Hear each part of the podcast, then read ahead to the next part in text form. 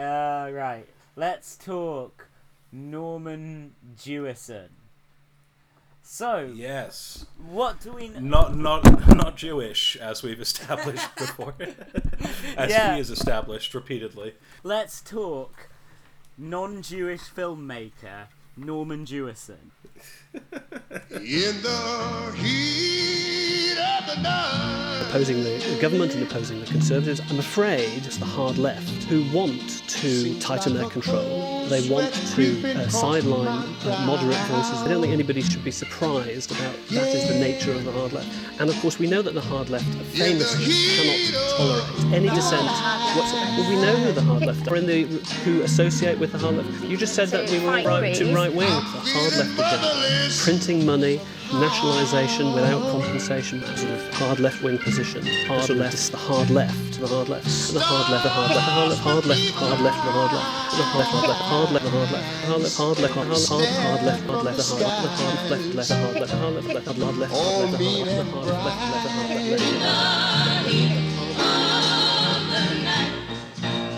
Ain't a woman yet been born. Now, should we dig up because like the first time I think we mentioned Norman Jewison on the show, we talked about maybe rollerball or something. We had to draw attention to the fact his, he has a really funny sentence on his Wikipedia, which is Jewison is often mistaken for being Jewish due to his surname and direction of Fiddler on the Roof and Jesus Christ Superstar. but he and his family are in fact Protestant.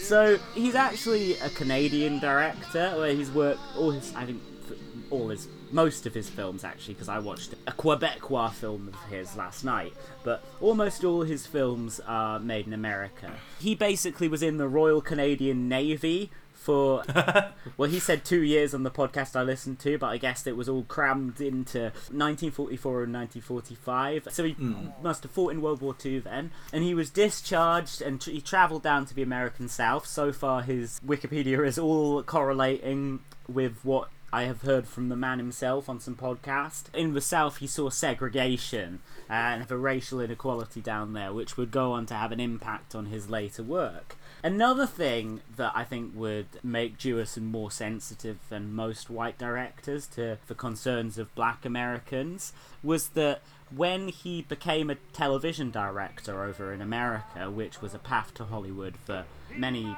directors, including Sidney Lumet, had pursued, Sure. he would direct all these variety shows starring these big stars. So they would include the Judy Garland comeback special featuring appearances by Frank Sinatra and Dean Martin, specials by Danny Kaye, Jackie Gleason, and most importantly, Harry Belafonte, the great black American kind of renaissance man. Like a great figure of the civil rights movement, an actor, a singer, a really powerful figure. And Jewison, even then, this is by his own account, this isn't mentioned on the Wikipedia. Imagine that, us having information from outside of Wikipedia. But he said that the first song he chose, so, so Harry Belafonte was like, look, we've got to be careful. You're a fucking Canadian, Norman. You don't understand how Southern Americans think. You know, we got to be careful. Or else It's their heritage, their culture. the network will like lose half the South. Uh, you know, if we try and make a political statement. And Norman Jewison says he was like, yeah, yeah, okay. However, and then he suggested that Harry Belafonte sing this song. I can't remember the name of the song, but it kind of channeled the antebellum South. It was a sort of slavery kind of song sung from a black point of view, but I think still a, a very popular, well-known song. And at the end, uh, some chains would fall down, and Belafonte would symbolically stamp on them. And they did that, and apparently, as soon as they did that, they lost something like twen- 26 networks in the South. Norman Jewison said he thought. Good that, uh, riddance. yeah, he thought basically fuck him. you can understand why maybe Harry Belafonte was more cautious, but he went and did it and made a fantastic statement. Yeah. I think that was like the first pretty impactful thing that Jewison did. I've not really seen any of his early films. They include The Cincinnati Kid, starring Paul Newman. There's a really like Gapesian one called "The Russians Are Coming." The Russians are coming, which yeah, we came out in 1966, and then in 1967 he directed "In the Heat of the Night," which is a really great film. I think this was part of our syllabus Yeah. on our film studies course at university. Sidney Poitier plays uh, a black cop who, like, he's in a southern town. He's a cop up in like uh, Philadelphia, but he's in a southern town to visit his mum, and he's just waiting for his train. And coincidentally, some white guy has been murdered, and a cop finds a white cop, obviously finds him Yeah. at the station, just arrests him straight off. Like this must be the guy who did it. Right. then then he takes him- Pigmentation. Exactly, yeah. And he takes him to see the uh, like chief of police of that, well, the sheriff, I guess, who's played by Rod Steiger, and and and uh, then eventually like.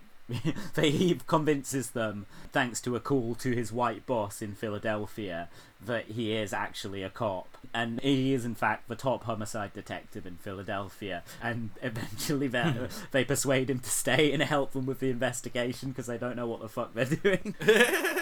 Terrific film. you watch Fiddler, I'll watch In the Heat of the Night. his two masterpieces. Probably his most famous films, and, and both of us have only oh seen yeah. one of them. Yeah.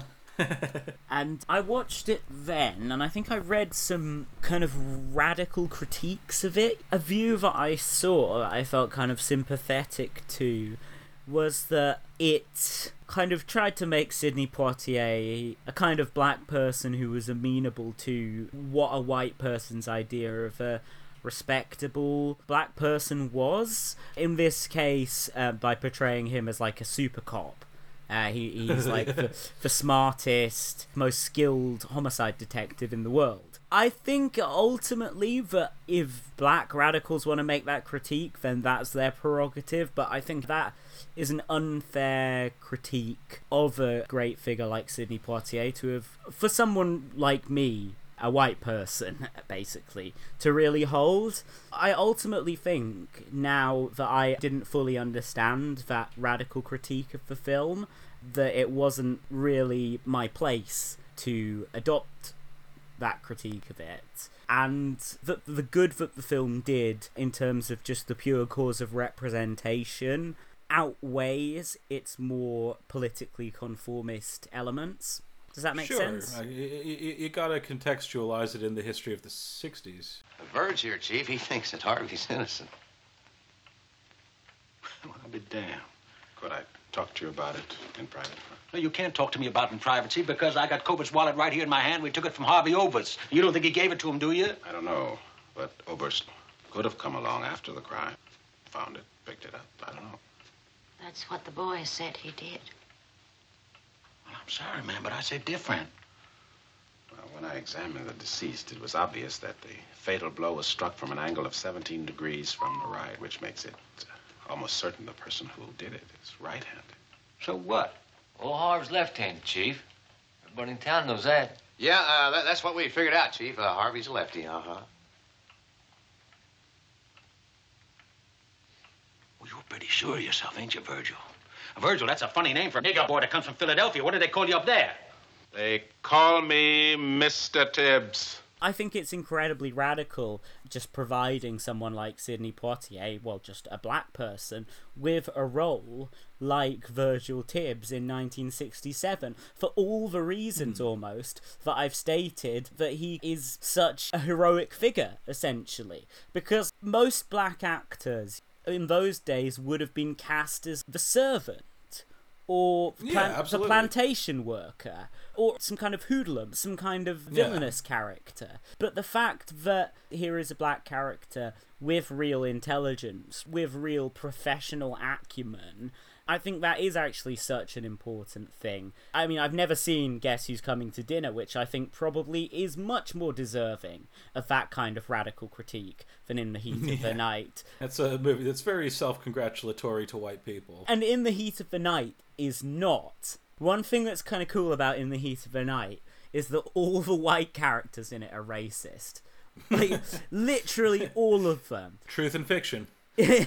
you don't have like the, the fucking the town's token liberal because like he'd probably get strung up you know if you were going around the town wearing the heat of the night is set being like we need equality for our black brothers then they would probably kill you and At they are best, they're running you out of town for sure. yeah, they're not very. Despite Rod Steiger's character, the great Rod Steiger, who we'll get to many times in this episode because he was a serial Jewison collaborator, despite his character being a sheriff, an older man who's been around a long time, a white man, someone who seems quite respected in the town, once he starts working with Sidney Poitier, he loses a lot of that respect with certain people. Right, Yeah, overnight. Ostracism. And Rod Steiger, of course, over time in the film, his character and Poitier's character almost do develop a kind of grudging respect for one another, and they relate to one another on a human and on a professional level. But he's still racist. I mean, if, even if just casually racist.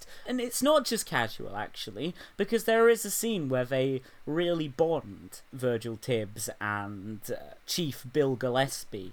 They really bond hmm. over some drinks. They go back to the well, the chief's shitty, like he's divorced as fuck, like all cops, you know. He's like just, just terminally divorced, like lives in this bare house where he's like, I never have anyone over. My life is shit. Blah blah blah blah blah. And Virgil Tibbs offers him some kind of sympathy, and he says something really racist. He's like, "Don't you pity me, black?" or something. It is really horrible, and it shows that yeah, they can relate on a human level, but at the same time, no one's just magically free from being molded by this racist society. Yeah, yeah. If you're part of society, then you pick up its culture. You become its core. You you are part of the problem, unless you're part of the solution. There's one scene on the theme of all the white characters in it are racist. So they go to like this plantation, uh, and you should probably guess like, okay, the guy who it's literally it's like going back to the early 1800s. Like Right. there's just it's all these black people toiling in the fields and this beautiful white house. Oh, it's fine. we paid them a pittance. You can probably guess that the guy who runs it is like not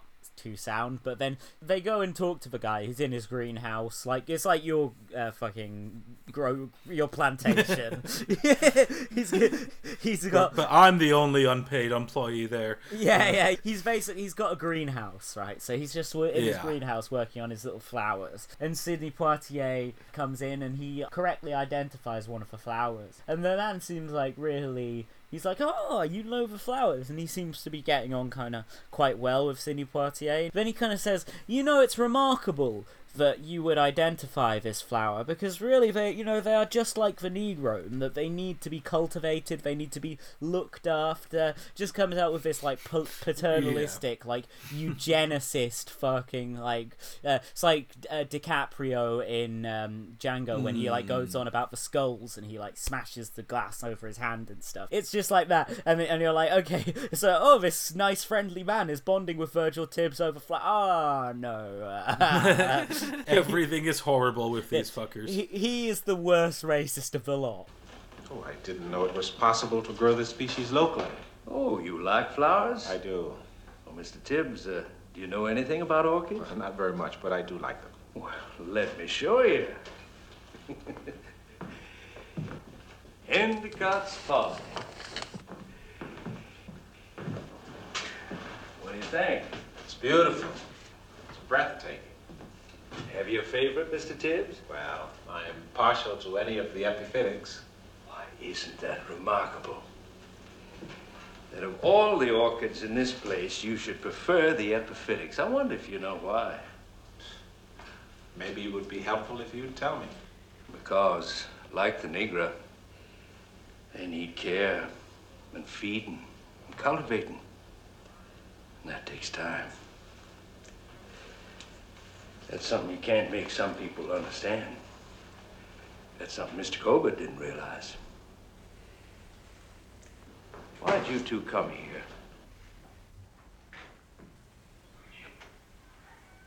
To ask you about Mr. Colbert.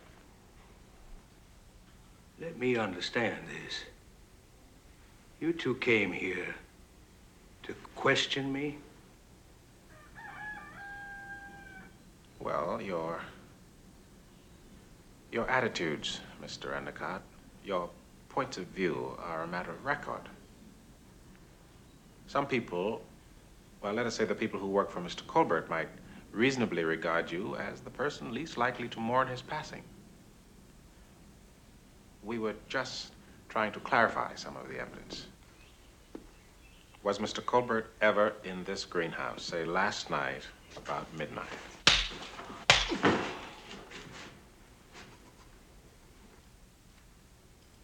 Gillespie. Yeah. You saw it. I saw it.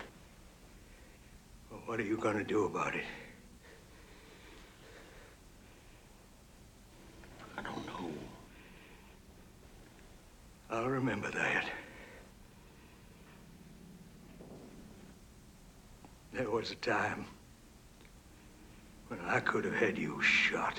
Virgil Tibbs, he's impertinent, ins- insubordinate in some way, and the guy fucking slaps him, and he slaps him back. Then the pressure really piles on that he's got to leave town. Because even though it was totally justified because the guy slapped him first, you can't slap a police officer, for fuck's sake. Like, it- this is America, that's how you get shot. But I guess not if you're a wealthy plantation owner, and you slap a mm. black officer in the slightly post antebellum South. Well, it's not slightly, it's 100 years on, it's 1967. It's still slightly today. Then the racists like come after him, they try and lynch him and shit. But then because he's a proper cop, and this is one of the things, if it was a white cop in a film like this where they're investigating a case and they're determined to get to the bottom of it, some gang of like fucking thugs aren't gonna drive them out of town. Yeah. And so again, this is an important part of the characterization of Tibbs as a proper professional, that he stays the course and he investigates it to the very end, like any good heroic movie cop would do.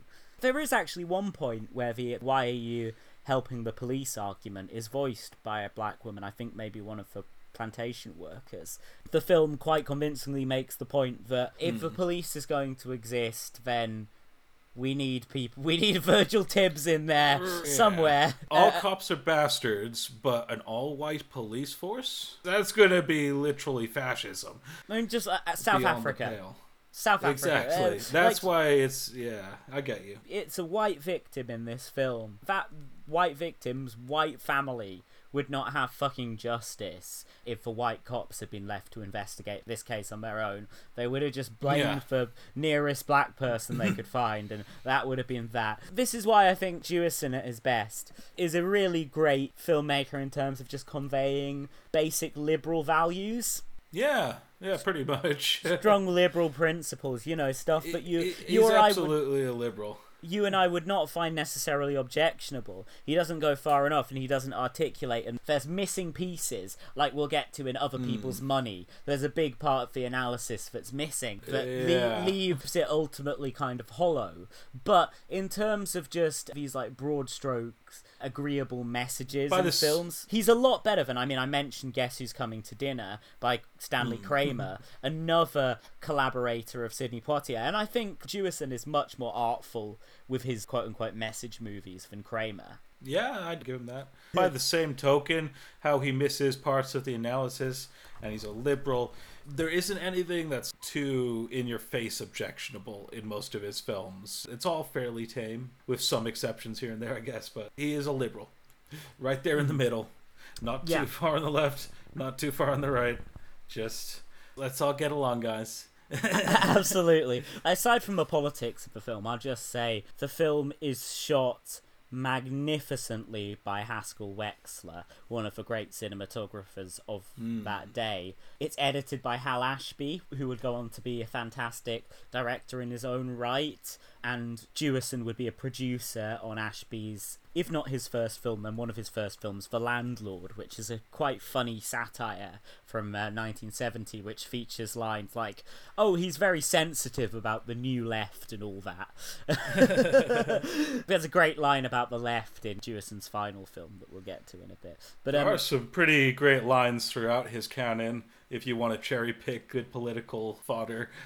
definitely, probably in Fist as well. Even in other people's money, there's a few bits where you're Oh, like, yeah. yeah, Yeah, absolutely. I mean, in in the heat of the night, that's another thing about it. The script is terrific, written by Stirling Silliphant. What a name! Based on the novel by John Ball. Jewison has talked about like when he showed the early screenings and people were laughing at parts of the film. Like Rod Steiger as the detective, like, look, is nobody gonna get this fucking fan fixed in, in his office or whatever? people were laughing. He was like, oh no, they think my film's terrible. But no, it's just because it's a naturalistic and funny film with rich characters, flawed characters, but some sympathetic characters. Warren Oates is in it as well as the cop who initially arrests Virgil Tibbs.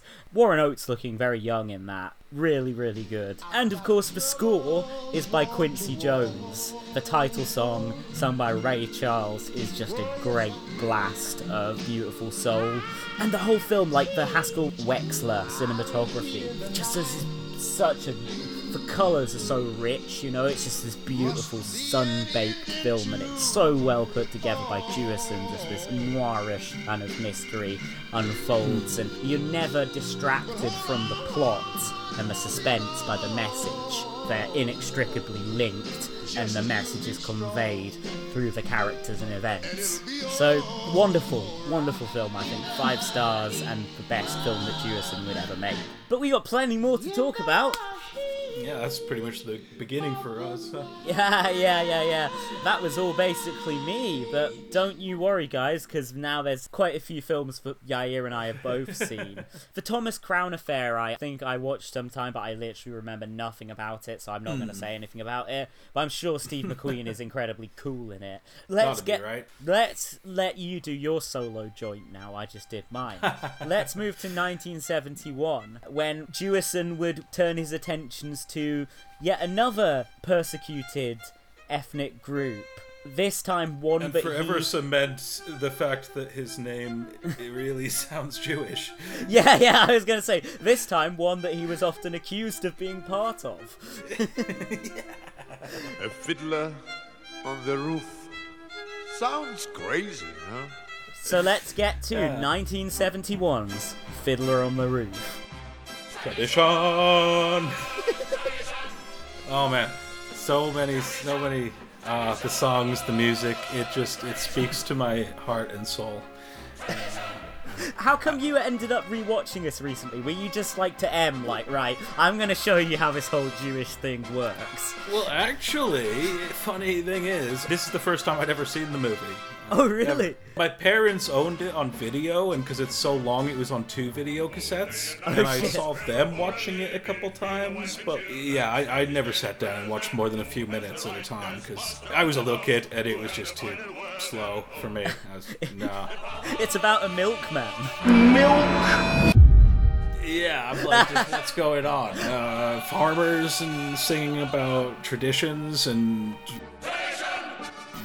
there's like marriages going on. There's Um, Marxist characters in it. Yeah, there is. but yeah, the music is still an important part of my childhood. I, I heard a lot of the music, and there's definitely a lot of songs that you'll like recognize at least the like the chorus or something, you know. Okay. But the basic plot of the movie is yeah, there's this farmer, this Jewish farmer, and he lives in a mixed community. There's a large Jewish community, but there's also a lot of Gentiles there. That kind of comes up repeatedly, like the interactions between the Gentiles and the Jews, aka not very good ones for the Jews. Mm. The farmer is friends, insofar as you could be, with the local police chief. They're on good terms, they're friendly, and so they get a warning when there's about to be a pogrom. And like, so uh, Okay. a, a lot of, but, uh, but the police chief is like, I still got to do it, yo. You Oh, know? what? So he's um, actually doing the pogrom himself. Yeah. Like, like, sorry they- guys, I gotta come round and fuck all your shit up. for a pogrom, it te- it, just, it it seems pretty. It's it's not too vicious. Like they burn some buildings down, but they don't actually kill rape anybody. So that's a good one. when they just destroy all your possessions, that's a good day. But yeah, so that comes up, and then spoiler alert at the very end. Spoiler alert for like a 50 year old movie based on an older play. Um, at the very end, the police chief comes and says, "Hey, I got orders that say you all have to leave in two days. Bye. You don't want to be here. Trust me." So yeah, it ends on that sour note. But other than that, it's about a milkman, so that's not what you want. Sour note. Milk. Other than that the plot is actually basically your standard classical comedy structure where you know it ends in a wedding well in this case it actually has this three weddings uh, so it is played with a bit but it's got that trope still of weddings comedies have to be about weddings and it is a comedy it's quite a funny movie despite the horrible things that do happen. So this farmer has three daughters. That's why there's three weddings. I think he's actually got five daughters but i can't remember. This he's got three daughters that are of marrying age. Uh, the first one is he goes and he gets a great offer from the town's butcher who's going to like take care of her for life and she's going to be sorted but of course he's old and ugly and fat and she doesn't want to marry him she wants to marry this boy that she grew up with who's the tailor's son and is poor and hopeless so there's this recurring theme that the dad is always like why are you doing this to me? Why? Oh my god, tradition, tradition, tradition. This is terrible. And then he has like an aside where he's like speaking to God and asking like, why? What should I do? And then he just kind of decides ultimately, yeah, okay, you guys can get married if you're in love. You've promised yourselves to each other. I can't break that. And they go and get married like they want to. And then his second daughter, she's the one who falls in love with the communist.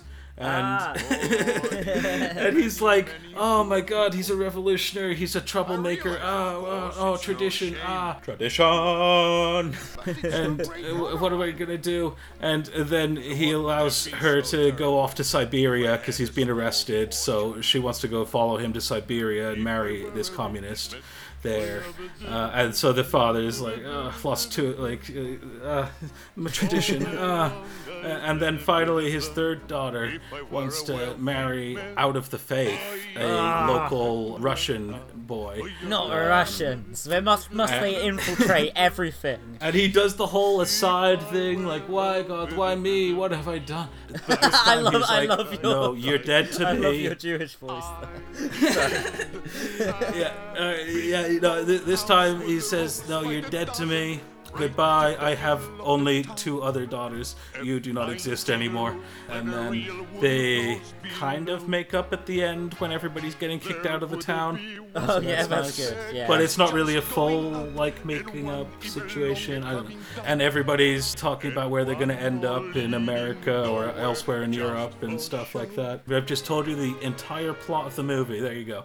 Nice. you like it then? It seems Yeah, to the plot it's seems shot- have ingrained itself in your head. For a movie made in 1971, it was really shot in a very modern style. It feels like it could be a musical from much more recent years in terms of the way the asides are done and there's like this element of surrealism like he'll be talking to his daughter and their chosen husband and then suddenly when he's talking to god you see he's actually like he's like a hundred feet away and he's like there in the distance. It's like different perspectives, and the way it's all shot is extremely filmic, extremely modern, and I love the score. It's a cultural icon of Judaism.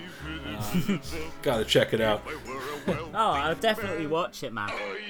I didn't realize it had Act One, Act Two, and an intermission. Yes, it's like what, like n- nearly four hours or something. Oh wow! I did not realize that. Hang on, I've got a copy on on my computer. Let me check. This is Uh, 179 minutes. Three, bang on three hours. The version I downloaded. I don't know if there are Nice. multiple edits of it, but three hours and one minute. That might just be the credits or something. Yeah. Maybe they cut the intermission out. I don't. Uh, fu- I maybe. Yeah. It's not a super long intermission on, at least on Netflix here or Hulu. I don't fucking know. I streamed it somewhere. I'm not in the business of advertising. You find it, people. Yeah, yeah, do your own work. Find your own fiddler on the roof. oh, I just wanted to ask, like, so is much made of the radical politics in this, the Marxism? I guess you said that the main character kind of views the Marxist as a troublemaker. Yeah, and to an extent that doesn't really change, but he does come to accept the communist as a member of the family. If I was writing the movie, it would have been a lot more about the communism. But I guess ultimately it was a romantic plot, and only one of the weddings was to a communist. Yeah, yeah. He does mention there is like a song and a discussion before this that leads into the song, and he mentions his beliefs in at least a small amount of detail on the equality. Like he repeatedly mentions how women deserve to learn and stuff like that, uh, and, and, and and the dad and the other people in the town think that's all ridiculous. You know, women learning what? what? He brings up his radical politics at least a few times, but he's just not a huge character, really. He's big for like a 45 minute chunk of the movie, maybe, and the rest of the movie's just not about him. Perchik, the Bolshevik revolutionary. There is a cool, yeah, I mean, like, they show what happened to revolutionaries. There's a scene where there's a protest in, I want to say, St. Petersburg? I don't know, one of the cities. One of those Russian cities. in St. Petersburg this time of year, comrade? I definitely don't live in that city. I'm not recording this podcast from that Russian city because I'm not a Russian troll. Um, Uh, yeah, sure. Yeah, whatever. Fake news.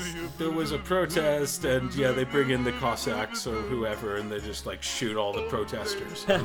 It's not unsympathetic towards the communists, but a lot of the characters are unsympathetic. But that's because they would have been. So, I mean, I guess we can move on to his next film then, which was after Fiddler on the Roof. He then. Jesus Christ. is superstar.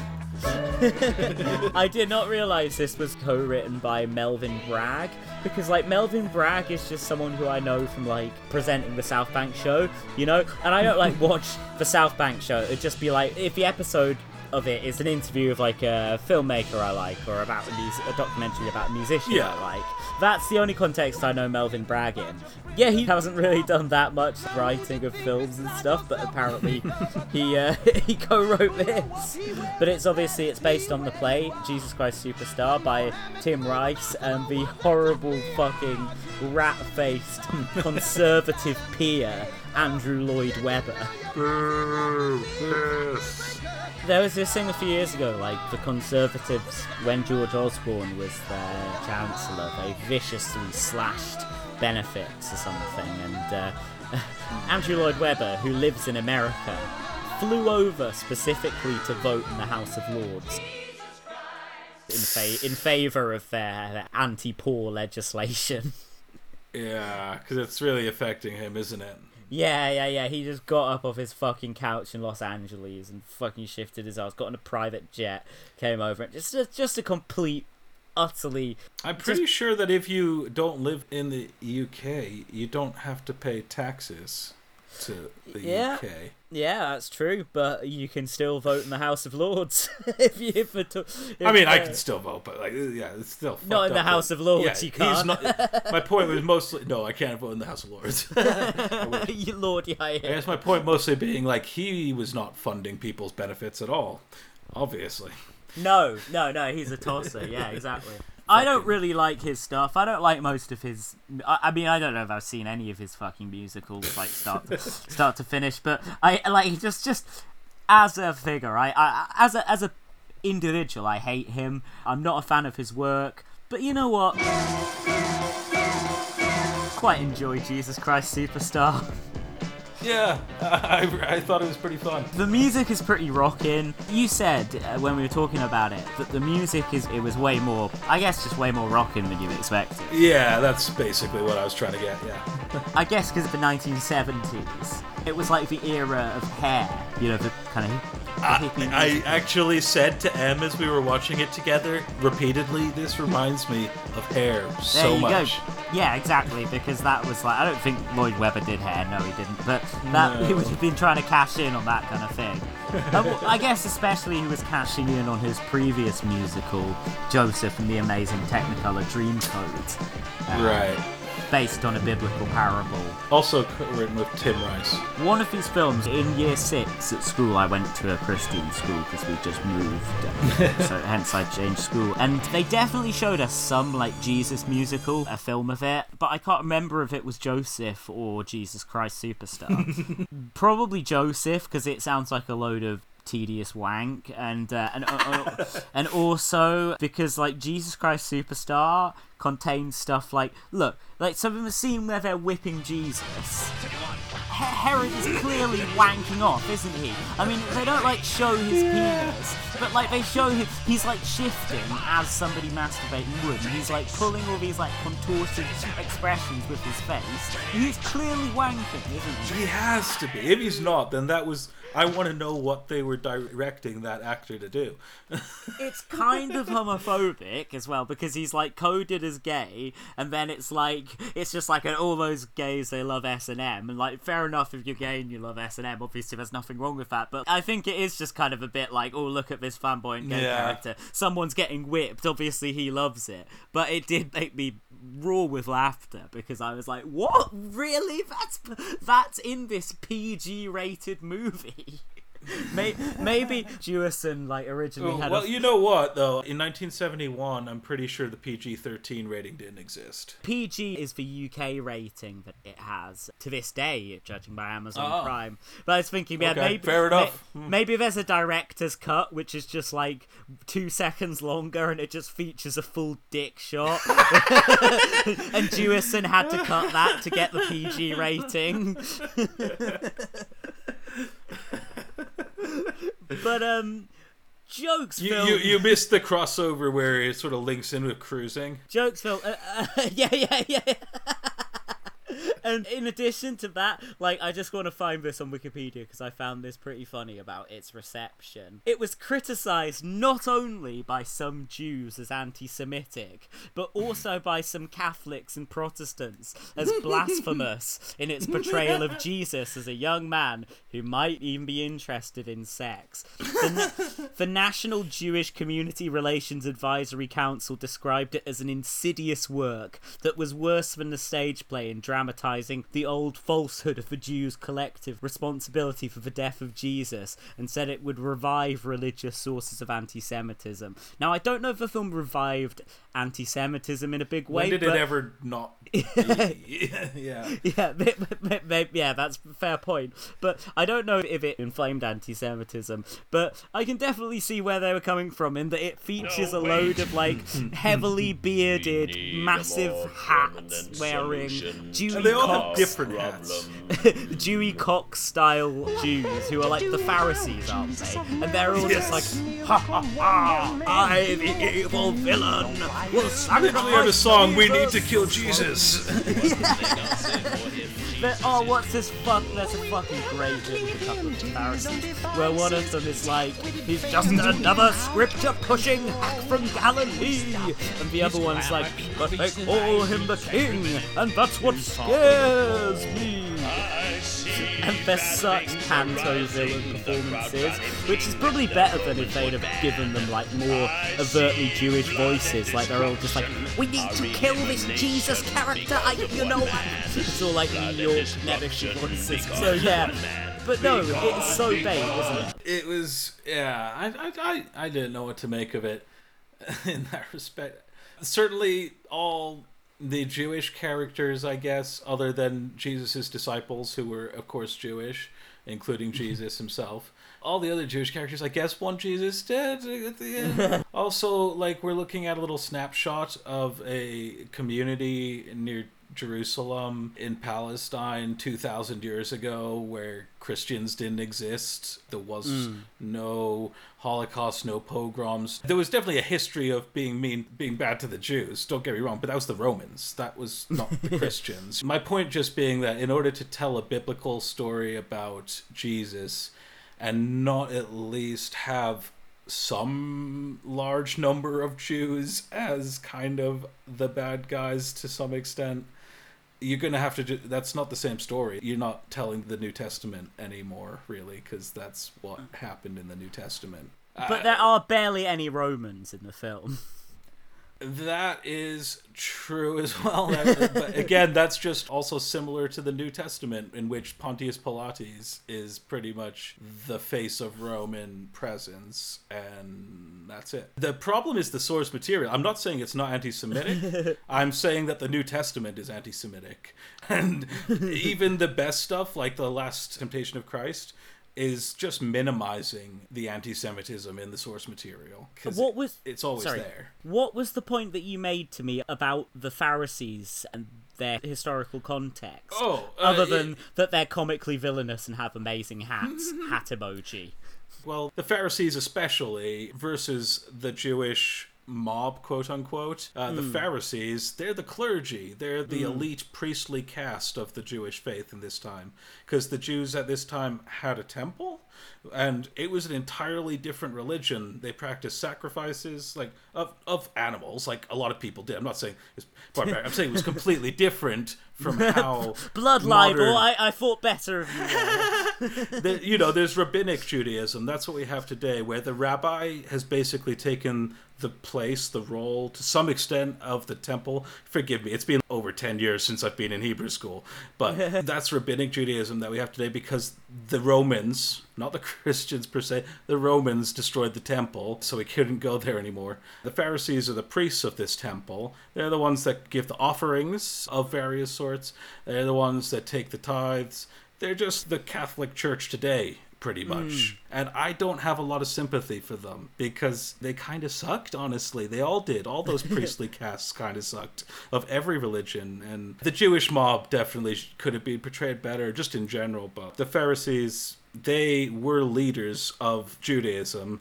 And Jesus was a heretic trying to convert people to his cult. So, what are the leaders of a religion going to do when a heretic you know they're not gonna like him are they they No, they're no. gonna want to get rid of him and so that aspect it's kind of historically that's how leadership in churches behave to heretics throughout history who was Judas? He was awesome. I, I he had so much presence, so much more. I felt more emotion, more like uh, than Jesus. Jesus felt very flat. Yeah, yeah, yeah. Judas was rocking. I was like, Judas had a point, you know. um, Carl Anderson plays Judas. Let's see what Carl. Um, Carl Vaguely familiar name. Ah, he played Judas in the Broadway production, so not necessarily Hmm. a film actor. That will explain why he was emoting and like so live. He was in a film called The Black Pearl in 1977, but then the only film after that he was in was The Color Purple by Spielberg. Which I've never seen. Yeah. But I should say, Spielberg is one of the directors alongside Norman Jewison, who was one of the white directors who, in that documentary about black films I watched, a lot of the black actors and filmmakers in that, like, praise Spielberg for actually, like, trying, even in his, like, uh, sometimes kind of shonky liberal way. Same with Jewison, really, but both of them Yeah. have given black people a better shot in their movies than other white filmmakers, including in films that aren't necessarily about racial inequality or whatever. You'll just have a prominent black character. Yeah, that's definitely something I've noticed about those films. What was the name of that documentary again? It's like a play on the on Spike Lee's first film. Uh, She's Gotta Have It. I think it's called They Gotta Have It. Okay, right. You said that you maybe thought that the black Judas, white Jesus thing was a bit problematic. Clearly, that was something that came on from the stage play since they had the same actor, right? But yes, that is definitely a point that I brought up just in general. I assumed it was going to be White Jesus. It was a movie made in the 70s. Even today, I'm going to generally assume that Westerners are going to make White Jesus. But like, it's just that juxtaposition to go the extra step of having Black Judas. That was Yeah. like uh, I made that point like halfway through the movie because it really does feel pretty problematic for a long time. But then at the end, I feel like it made the point that I always think about Judas when I read the New Testament stories, which is he was the good guy. He did well. Uh, They don't go quite that far in the movie, but they say that he did what he had to do. And Yeah. literally there would be no Christianity, there would be no Jesus as we know him if Judas did not sell him out. And we see how troubled he was by all this and how it was like destiny and everything. And then at the end, aren't they they all in heaven or something and Judas is there? So I guess he wasn't the bad guy. So it works itself out a little, but the first few scenes where Judas is disagreeing with Jesus and Jesus is just shouting at him, it felt super super problematic. Well, I mean, I've got to say, the Judas Jesus relationship is much the same when it's Willem Dafoe and Harvey Keitel, two white actors. Hmm. In The Last Temptation of Christ, Judas is always yelling at and threatening to murder Jesus in the early section of that film. Uh, and, I and think may- it's accurate to the Bible. Yeah. and I maybe I didn't find it maybe quite so problematic as you because as you've kind of elaborated there Judas is neither a character who's wholly good nor wholly bad. He's repentant when he does sell Jesus out, and he's very conflicted about it before he does it. And of course, there is just the fact that, according to the Christian theology, we needed Jesus to die to save our sins, so maybe Judas was part of a grander plan. Like in The Heat of the Night, the representational good that it does casting a black actor in that role, and especially one who like wasn't an established star. They could have maybe got some white actor who'd like been in a few film musicals and cast them to try and make like a couple more dollars, but they didn't. They stuck with the black actor from the theatre who had done the role really well and continues to do so in the movie. Really rocking performance, great powerful vocals, great anguished performance as it gets on and the character grows deeper into Oh, his yeah. personal turmoil. It is maybe a very uncomfortable thing to see an actor of that race hanging from a tree at the end of his trajectory. But as you say, he then turns up in heaven again, and dare I say it, well, it's kind of colorblind casting.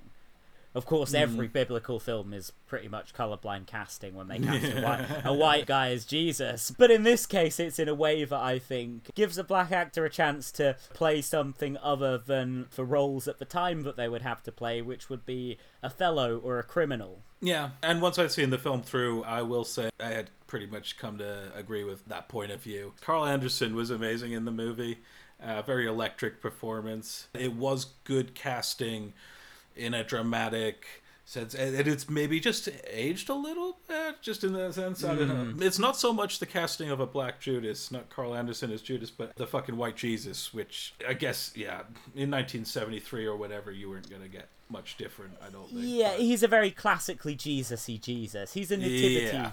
Jesus, I think. He's a little bit like torn up, isn't he? But he's not as tortured as Last Temptations, Jesus, that's for sure. But then that is a very unorthodox Bible film, isn't it? Yeah. And then that's I my just quintessential Jesus. Oh, it's a great film. And I just wanted to say finally on this movie, Josh Mostel as Herod, we mentioned his wanking bit, but like his whole performance is just nuts. This guy's oh yeah, son- it's a fun performance if you get over the homophobia. Oh, it's so homophobic. Like he turns up and he does this jaunty, like musical piano number, like "You say you're the King of Christ." He, oh, he basically has that voice that I was saying. Oh, it's a good job they didn't cast the Jewish characters with that. But he's like, "You say that you're the King of the Jews." Well, I ain't seen nothing from you, son. Because it's like, as they explain on Wikipedia, like Herod loves spectacle. the flamboyant, the flamboyant Herod.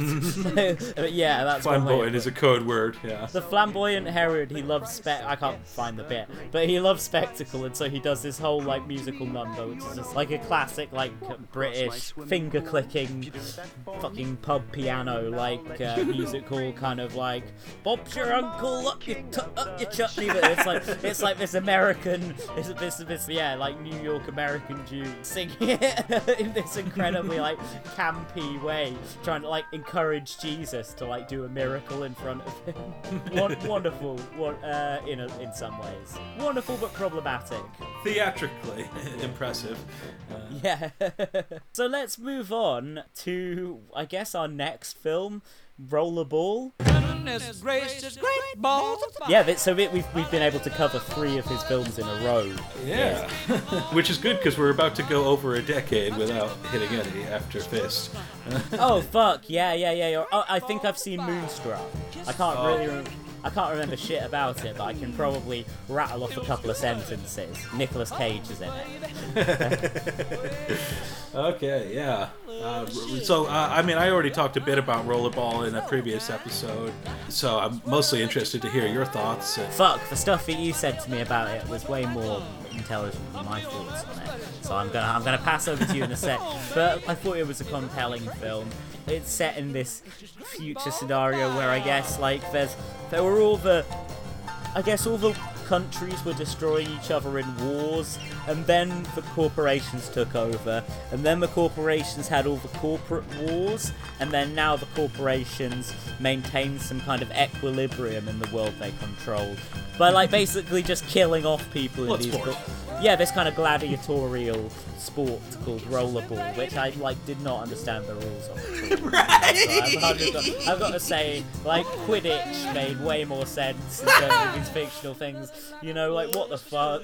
Another another very dangerous sport, but apparently that's Right. quirk, quirky and charming when it's in, in arch Blairite TERF J.K. Rowling shit books. And ro- Let's just ro- send a bunch of kids to fly hundreds of feet over the air and like beat each other up with balls. Yeah, yeah, yeah. The oh, balls, and like literally one of the balls is just like it smashes them in the face. Like That's its job. Yeah. Yeah, yeah, yeah. but rollerball is pretty similar, except that like everyone fucking gets killed in it. And so James Caan is like he's the master. He's the champion. He must have killed so many people because he's done.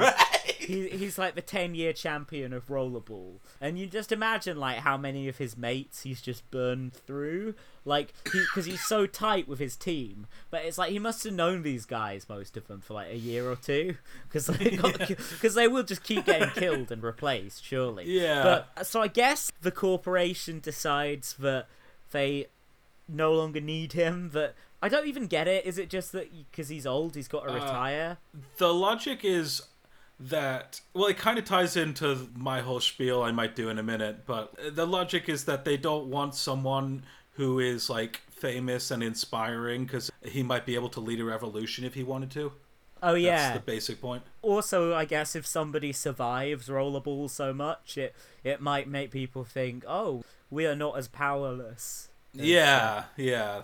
they want him out of the way so there's no kind of figurehead but yeah do your spiel because it was interesting Yeah, well, I just I, I find this movie, if nothing else, and there are other things, but if nothing else, I find this super interesting as a historical piece because it shows how certainly liberal America, but a lot of people in general were just thinking about individualism just after the hippie era, right in the early seventies.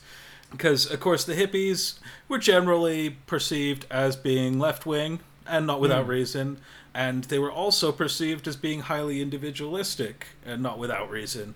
Corporations, on the other hand, being interested in commercializing, in globalizing, in making everything homogenous around the earth.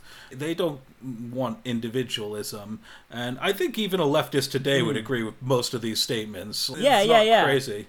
But the mainstream narrative has really shifted since the early 70s, where back then those associations were fairly clear. On the one hand, you had corporations who wanted to make everything the same, on the other hand, you had leftists who wanted to make everyone individuals. And nowadays, it's a lot more complicated, that narrative, because the corporations have put out a lot of propaganda saying, no, no, we really care about individualism. You Yeah. can express yourself through capitalism. that's i mean i don't think that there's an inherent contradiction to like the ideal of the 60s which is both individualistic and of the left because you know i, Hmm. I see myself as quite individualistic i just believe that socialism gives people the freedoms necessary to truly be individuals. I just don't believe that true individualism Yeah. lies in individual success or failure in the free market. If you don't And have to spend 40 plus hours each week working for a boss, then think about all the artistic, creative, individualistic things you could do. I wouldn't do anything other than work for a boss. Yeah, man. It's like Keith Richards sang in um, Happy by the Stones. Never want to be like Popper, working for the boss every night and day. Hell Exactly. yeah. The rock and roll ethos, you know.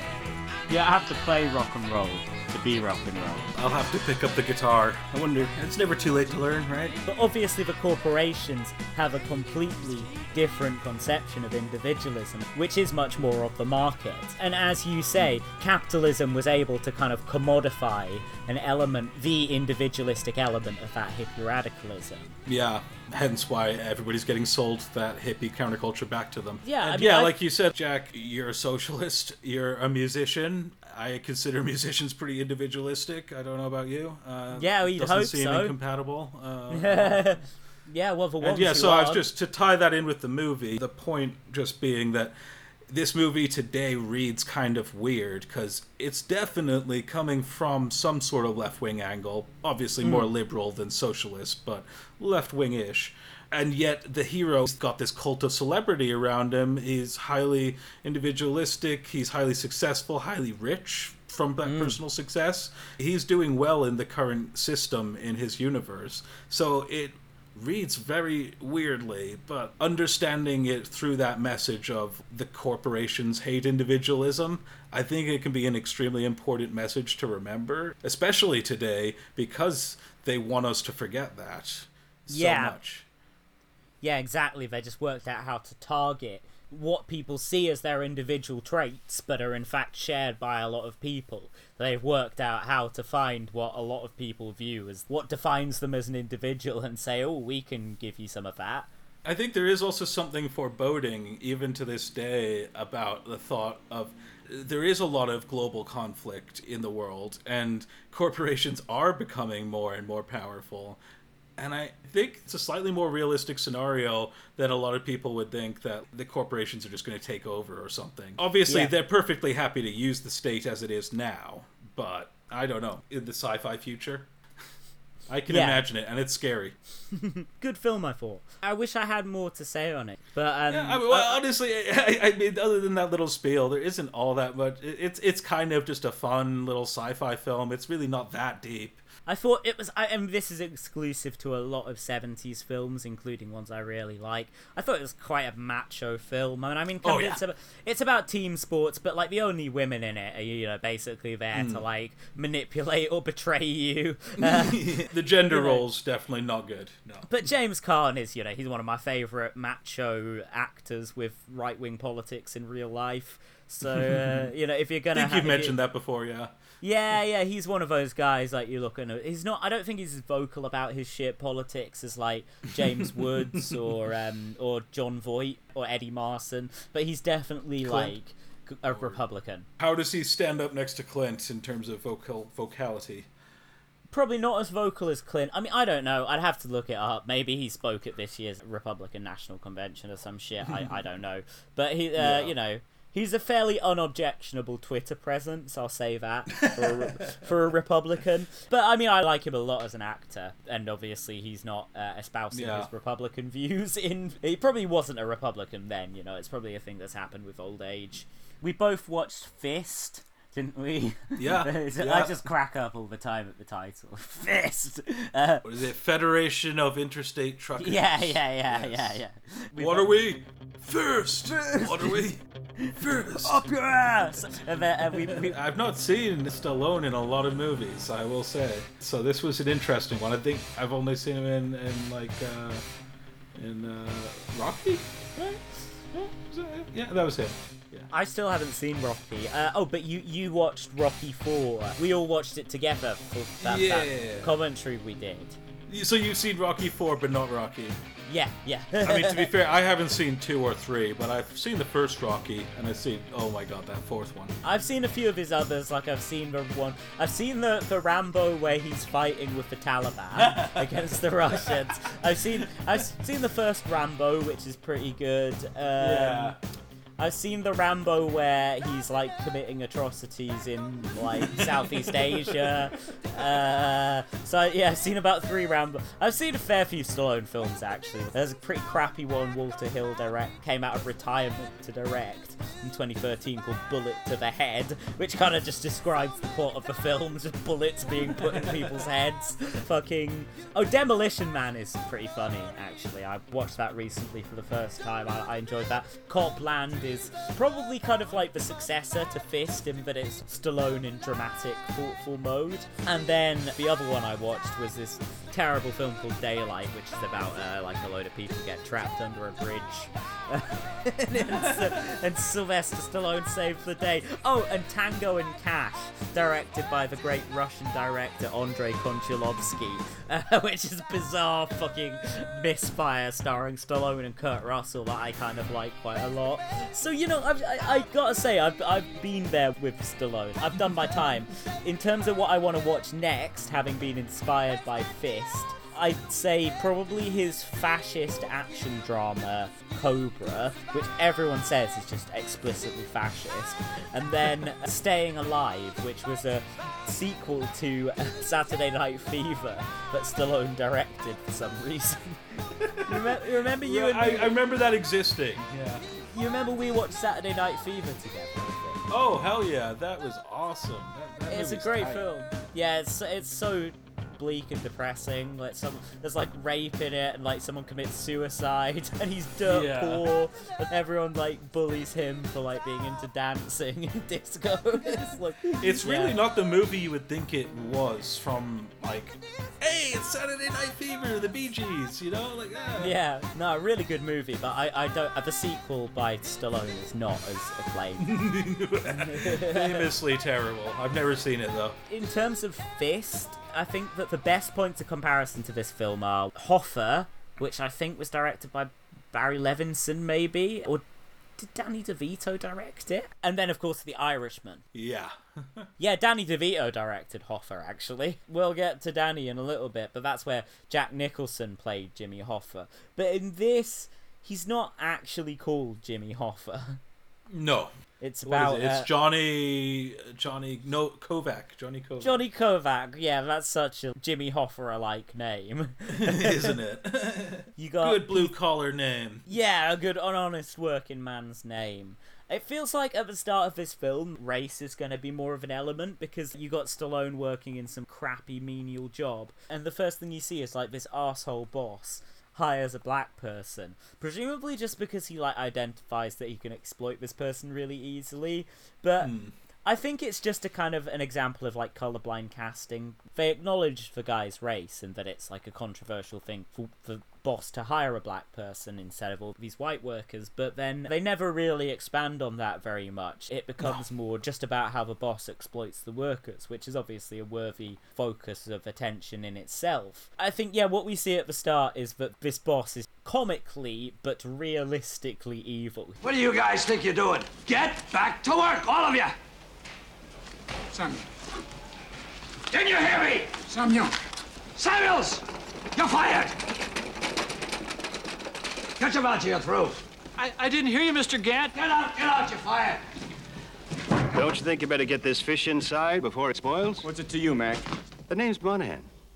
Mike Monahan. It's my own business. It is my business. It's gonna spoil if you don't get it inside. What do we care? I want the wagon unloaded. Why don't you come up here and do it yourself? Well, I'm the driver. Hey! Not my job either. What are you guys trying to pull? You know where that stuff goes. Get it inside. We don't need any lazy bastards around here. You hear me, Balkin? And you too, Kovak. You're another. You call me a bastard, I'll lay you out.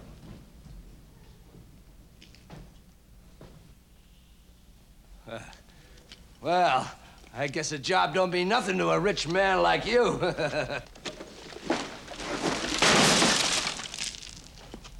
That's out of your pay, Kovak. What the hell do you think you're doing? I want to see Boss Andrews. I'll give you Andrews. You're fired, Kovak. You get the hell out of here.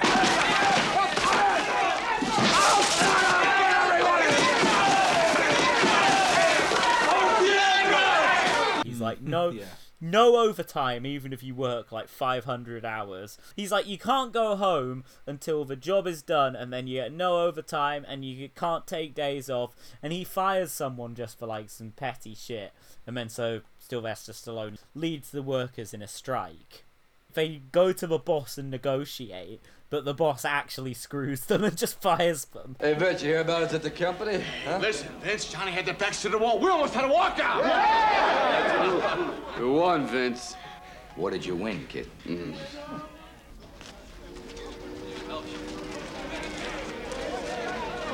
Come on. They won't let us in, John. Number seven. Number eight. Number nine. What's going on here? Huh? Come on, what are you doing here? What- Hey, Samuels, where you going? I gotta work, Johnny. Hey, I want to get. I want to see Andrews. Well, well, well. Mr. Kovak wants to see Mr. That's right, Andrews. Kent. Well, Mr. Kovak, Mr. Andrews is out of town, but he left a little message for you. You're fired. All of you. Fired.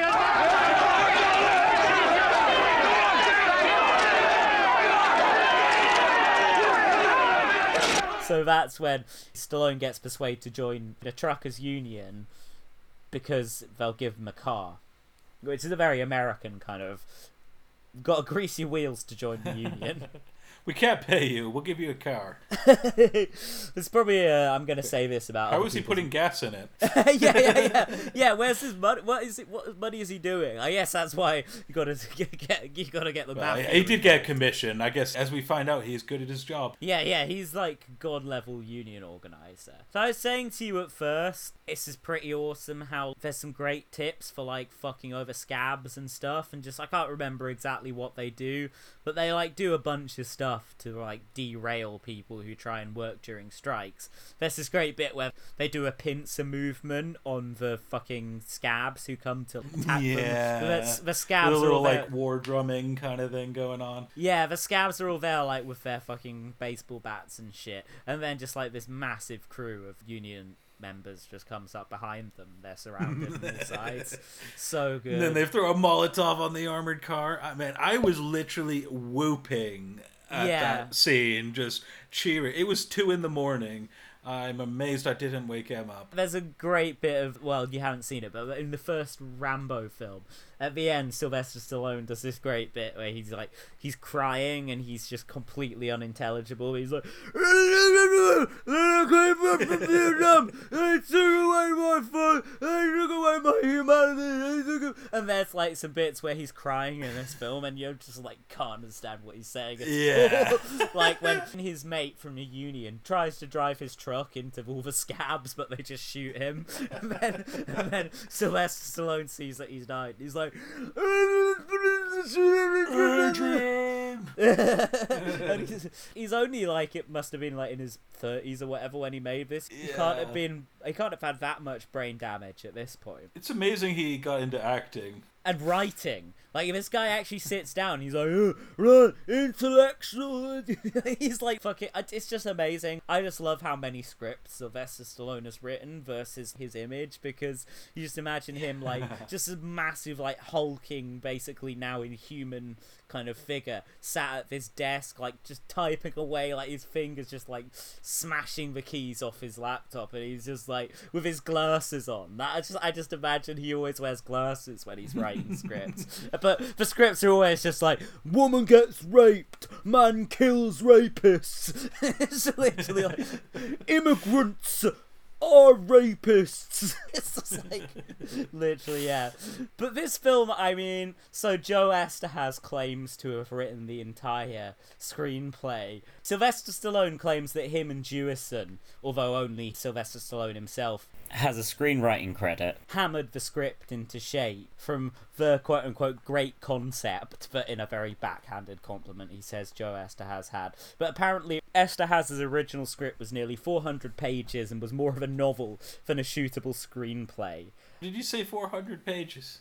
Yeah. So like a 400 minute film. So The Irishman. It's what it is. What it is. Yeah. Two It's just- I don't know. I was going to ask you, how do you think this compared to The Irishman?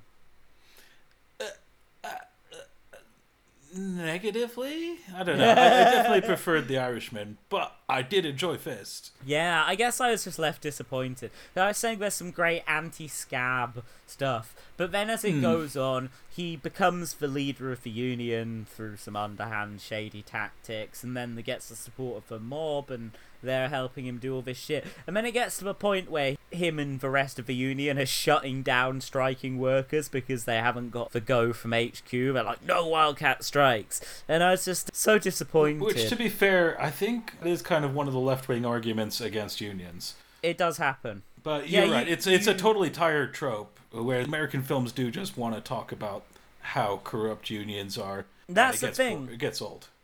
I guess they do make the point earlier in this film, like the good that unions can do in terms of enriching the conditions that workers Like the live first in. half of the film is solidly pro-union, pretty much. Yeah, it's just the second but- half that it's like, oh. And it's not wrong that, like, well, that Jimmy Hoffa was corrupt and in with the mob, and that unions sometimes do that. But it is just the kind of fact that you put on another American film about trade unions, and it's going to also going to be about how they're corrupt. Of American films I can think of that aren't about how unions are corrupt. There's Matewan, which is about how trade unionists get brutally murdered by scabs, where they, you know, they might might have wanted to try a bit of corruption. And Ken Loach's Bread and Roses, which is the British filmmaker shooting in America, so it's kind of different. But yeah, about- so I haven't seen it, but didn't you say Boxcar Bertha? Boxcar Bertha's pretty good, yeah, yeah, okay, but the union stuff is only kind of like a tangential in that because oh, you Okay, got sure. you got to bear in mind it's a Roger Corman film, so the the focus is on the action and the adventure, for Right. stuff for shit that would get bums on seats. I thought again you had a nuanced argument regarding the trade unions and their role in being a kind of a managerial force between labor and capital. Yeah. Again, it kind of comes down to the same argument I had with the Pharisees. Yeah, yeah. Just fuck managers. Like, Yeah. uh, no, by, by, by you listening? definition, the union leadership does have to hammer out deals with the bosses. And in an ideal world, and very often, that does mean it's an adversarial role, but it still means they have to negotiate, they have to give things up. And in a way, it's not their thing that they're giving up, you know? Like, they are workers themselves, but it's all the other workers who haven't necessarily agreed to sacrifice that goal. So you do end up with a semi distinct managerial class in trade unions. And then there's Yeah. the further problem that there are other kinds of unions in existence, but generally speaking, when we talk about unions, we are talking about labor unions. Mm. And by definition, a labor union can only represent the laborers. So you are missing out on people who are differently abled. You're missing out on the unemployed. You're missing out on people who are self employed. I will say I'm a member of Unite, which it's a general workers' union and thus open to all of those groups you mention. Well, that's fantastic then. Yes. Uh, that's the kind of thing. I'm not saying it doesn't exist. I'm saying. But you're right, to- different sectors have different unions, and in this case it's for truckers. Getting into that though, even if you do have, because I have heard of renters unions, I've heard of unemployed unions for people who are trying to find jobs, and I know these exist. But the problem is that then those unions' interests can still come into conflict with one another, even You're though in right, yeah. reality they should be united against the capitalists, who are all of our enemy. That's very true. Yeah. So but- yeah, I'm but- not saying it's entirely bad. I in practice today here in a capitalist system that we live in, I am 100% pro union, and if anything, I think the problem is that more people should join unions. People who are not employed should try to find unions. We should Yeah. all be in unions. Yeah, absolutely. Trade unions are imperfect, but they're an important part of our democracy. They've been weakened over the last few decades, and it's just really it's a shame that the only way you can get funding for a film involving trade unions is be like, yeah, they're in with a mob. Right. It's a little analogous to what we said earlier about how we all hate cops, but like cops without people of color in them would be even more corrupt and awful. Likewise, trade unions under socialism would be a silly idea, but we're not living under socialism. We're living under capitalism. We have to make do with the world that we live in. Well, sorry, I don't mean to just shrug it off by saying it's a silly idea. No, there's definitely arguments for having unions within socialist organization, but like, just my point being that I don't even. I'm stoned. I made my points. Drop my. There is a scene early on in Fist where Power uh, in a union. early on in Fist, there's just this r- random scene, but I swear they never expand upon. But it's just like they're at a union meeting and someone's banging on about communist agitation. Like we gotta, we we got, we can fight for our workers' rights without indulging these Bolshevik agitators in the movement.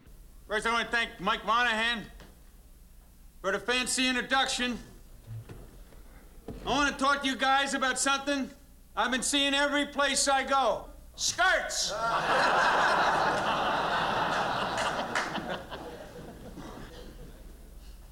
Any of you real smart guys want to crack wise, get the hell out of here and do it outside.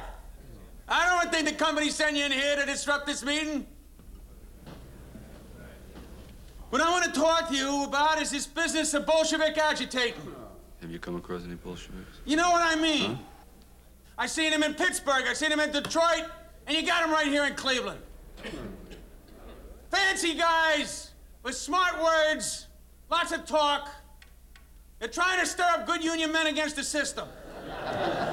Now I know we got got problems with the company, but that's why we're here. That's why we got a union. That's why we pledge to obey all the laws and to aid our member brothers.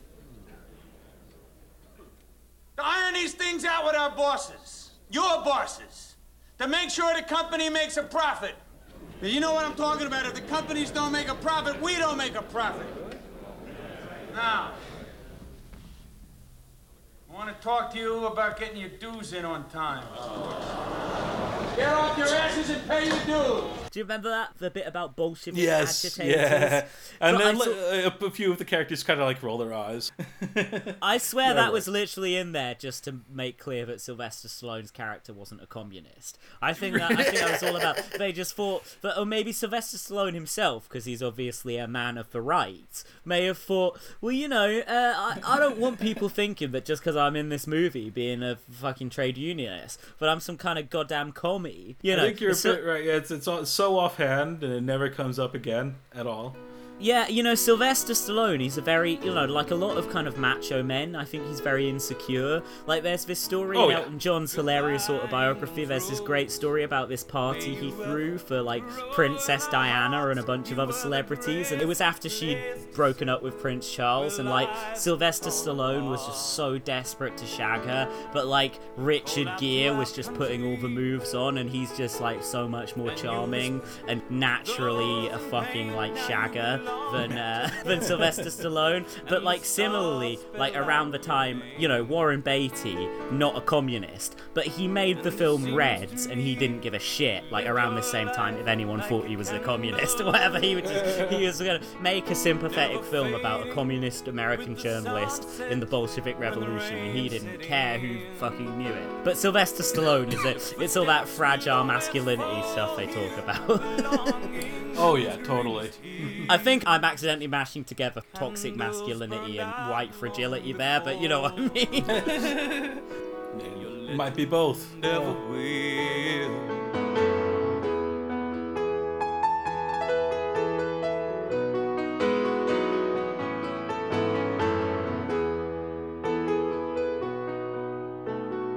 Loveliness we've lost, these empty days without your smile, this torch we'll always carry for our nation's golden child.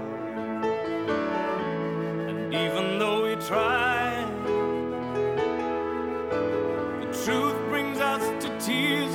All our words cannot express the joy you brought us through the years. And it seems to me you lived your life like a candle in the wind, never fading with the sunset when rain set in. And your footsteps will always fall here along England's greenest hills. Your candles burned out long before your legend ever